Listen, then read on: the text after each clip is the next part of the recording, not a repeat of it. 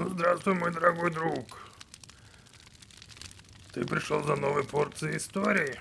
Ну, есть у меня для тебя одна интересная история.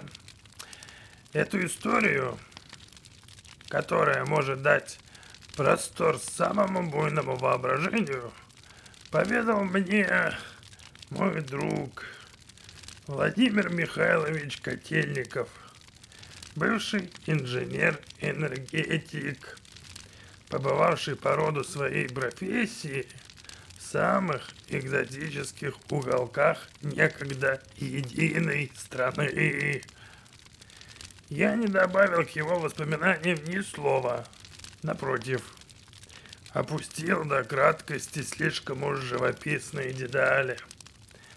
Вот рассказ человека, заслуживающего доверия. Между Каспием и Аралом раскинулась плата Устюрт. Гигантский каменистый гипсовый стол, готовая декорация для киносъемок фантастических фильмов о безжизненных планетах. По сравнению с пейзажами этой местности, лежащие по соседству знаменитые пустыни Каракумы и Кызылкум, воистину райский сад. Ни одного деревца во все стороны, до самого горизонта. Ни одной птицы на белесом от зноя небе. Ни одного оазиса, ни одного ручейка или колодца на всем необъятом пространстве. Это и есть плата Устюрт.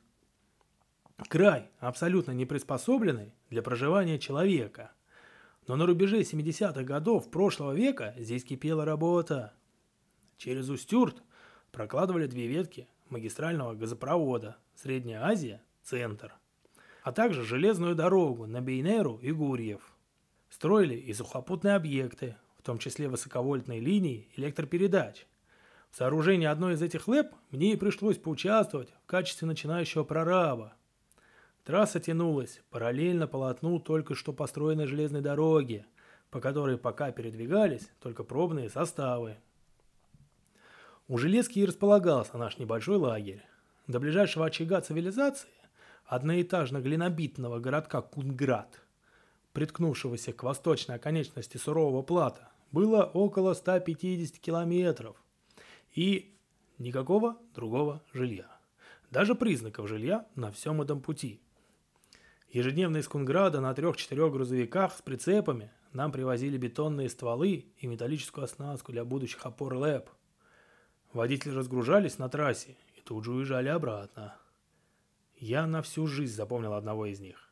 Его звали Джура Ашуров. Это был усатый восточный мужчина лет сорока, добросовестный и надежный работник, обремененный, как и все его сверстники-соплеменники, многочисленным семейством – но не утратившим при этом веселого нрава. Доставив однажды на трассу обычный груз, Ашуров передал мне, что начальник участка срочно вызывает меня на базу. Пока я собирался, Ашуров поехал на разгрузку. Вопреки ожиданию, с трассы он вернулся только через пару часов. Объяснил, что, мол, сломался кран, и пришлось ждать, пока тот починит. Впрочем, непредвиденная задержка не могла помешать нашим планам. Солнце стояло еще высоко, а ходу до Кунграда было около трех часов. Я сел в кабину, и мы тронулись в путь. Вскоре железная дорога скрылась за грядой невысоких холмов. Впереди лежали такыры, ровные, как стол, участки поверхности, выжженные солнцем до бела и покрытые бесконечной паутиной трещин. Казалось бы, гони по такыру, будто по асфальту. Благо светофоров нет на сотни километров вокруг. Но штука в том, что под плотной верхней коркой такыра залегают глыбы рыхлой породы. Если грузовик пробьет своей тяжестью корку, то нижние слои мгновенно превращаются в невесомую мельчайшую пыль, текучую, как вода. Машина резко теряет скорость, а лихорадочные попытки вырваться из нежданного плена заканчиваются лишь тем, что вокруг автомобиля образуется целое озеро пыли, так называемый Пухляк. Лишь очень опытный водитель может выбраться из пухляка без посторонней помощи. Видя впереди ловушку и видя пухляка, каждый водитель объезжает ее по дуге, но пухляк, словно затаившийся хищник, быстро пожирает эту новую колею. Следующий водитель должен объезжать расширившийся пухляк по еще более крутой дуге, которая в свою очередь тоже становится добычей пухляка. Таким образом, участки такыров, по которым тяжелые машины регулярно перевозили многомерные грузы, были буквально изъедены пятнами пухляков-ловушек. Их объезд в чем-то напоминал слалом, требовал от водителя зоркости и хладнокровия и не позволял газовать, как хотелось бы. Благодаря опытности Ашурова мы аккуратно миновали это минное поле и уже выехали на более надежный каменистый участок. Но тут в задний баллон воткнулся неведомо кем потерянный штырь. Пришлось ставить запаску. Я рассказываю эти подробности для того, чтобы стало ясно. Наступление темноты мы встретили на Устюрте не воле. Ночь в этих краях наступает быстро, темная, как черный бархат, и такая густая, что ничего не различаешь в двух шагах, хотя над головой светят крупные звезды. Такыры с их пухляками закончились, и Ашуров уверенно гнал вперед, добродушно балагуя по своей привычке. Причин волноваться у нас не было. Мы уже проехали две трети пути, и вот-вот должны были показаться красные огни Кунградской вышки, которые горели всю ночь. И точно. Минут через десять далеко впереди проблеснули две красные точки, словно парившие в воздухе. Я задремал. Открыв через какое-то время глаза, снова увидел красные точки, которые по-прежнему горели так далеко впереди, словно бы мы и не приблизились к ним – я перевел взгляд на водителя, поразившись произошедшей с ним перемене. Наклонившись вперед и судорожно вцепившись в руль, он всматривался в ночь с таким страхом, будто ожидал появления чего-то ужасного. «Джура!» — окликнул его я. «Что случилось? Почему ты такой невеселый? Ведь скоро увидишь своих детей!» Он вздрогнул и воскликнул негромко, не оборачиваясь. «Не шути так, мастер!» Шайтан нас водит. Я ничего не понимал. «Джура, какая муха тебя укусила?» Он вдруг вскрикнул и резко затормозил. И тут впервые в жизни я увидел, как у человека поднимаются дыбом волосы на голове. «Город мертвых», – прошептал он и добавил еще какое-то звучное слово, которое не удержалось в моей памяти. Я посмотрел туда же, куда смотрел он. В свете фар Прямо перед нами поднимался глинобитный поселок, глухие стены без единого камня, купола, арки, ворота, узкие извилистые улочки. Над каждым строением поднимался высокий шест с привязанным к нему полостками ткани. Только тут я сообразил, что это мазары, гробницы, а все вместе местное кладбище – оно целиком занимало весь холм и, судя по всему, содержалось в образцовом порядке. Однако э, кладбище на безлюдной местности на Устюрте? Откуда? А красные огонечки по-прежнему горели далеко-далеко. Впавший в транс Ашуров что-то нашептывал по-своему. Его э, жесткие черные волосы торчали вверх, как наэлектризованные – у меня появилось ощущение, что я нахожусь во власти какой-то неведомой силы, которая бесцеремонно изучает мои мысли. Я все видел и слышал, но ничего не мог поделать. Время словно остановилось.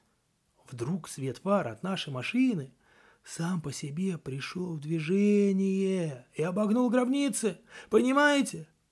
Свет распространился по кривой линии. Это продолжалось какую-то секунду, но я знаю точно.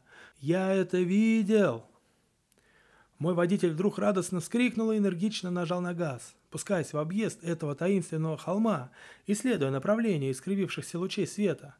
А затем возникло ощущение резкого скачка, словно бы мы пробили некую упругую преграду, прыгнули, и красные огни вмиг сделались крупнее и ярче. Еще через 10 минут мы уже катили по окраинной улице спящего Кунграда. Ашуров сиял. «Аллах смилостивился над нами и вывел из города мертвых», — объявил он, все еще пребывая в состоянии эйфории. «Что за город мертвых?» — спросил я. «Откуда на Устюрте такое кладбище?» «Это не кладбище», — покачал он головой. Это город мертвых. Многие попадают туда, но редко кто возвращается. Нам повезло. Видать, на то была воля Аллаха. И он молитвенно сложил ладони. Я взглянул на часы, стрелки показывали пятый час утра.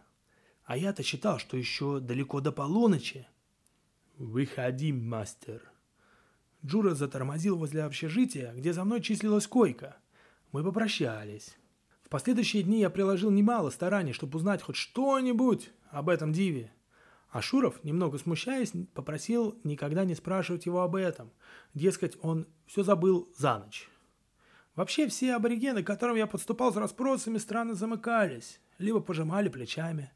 Хотя на любую другую тему готовы были откровенничать вполне – Бывалые водители-европейцы, жившие в этих краях уже подолгу, были словоохотливее.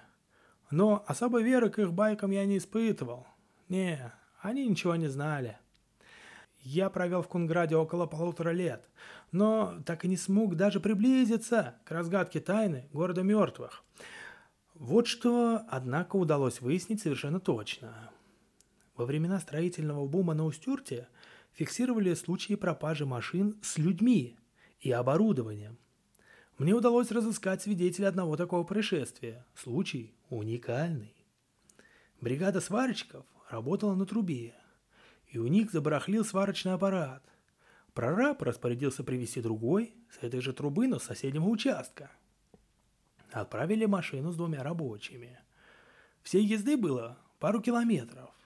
Объезжая пухляк, машина скрылась за невысоким холмом, на глазах у всей бригады. Больше ее никто не видел. Искали две недели, буквально перерыли все вокруг, вертолет летал, и все безрезультатно. Ни машины, ни людей, ни сварочного аппарата. А ведь там не тайга, ни горы с пещерами, ни хитроумный лабиринт. Там ровная каменистая плата, где далеко видать во все стороны. Но их не нашли. Конец. До новых и удивительных встреч. Пока-пока.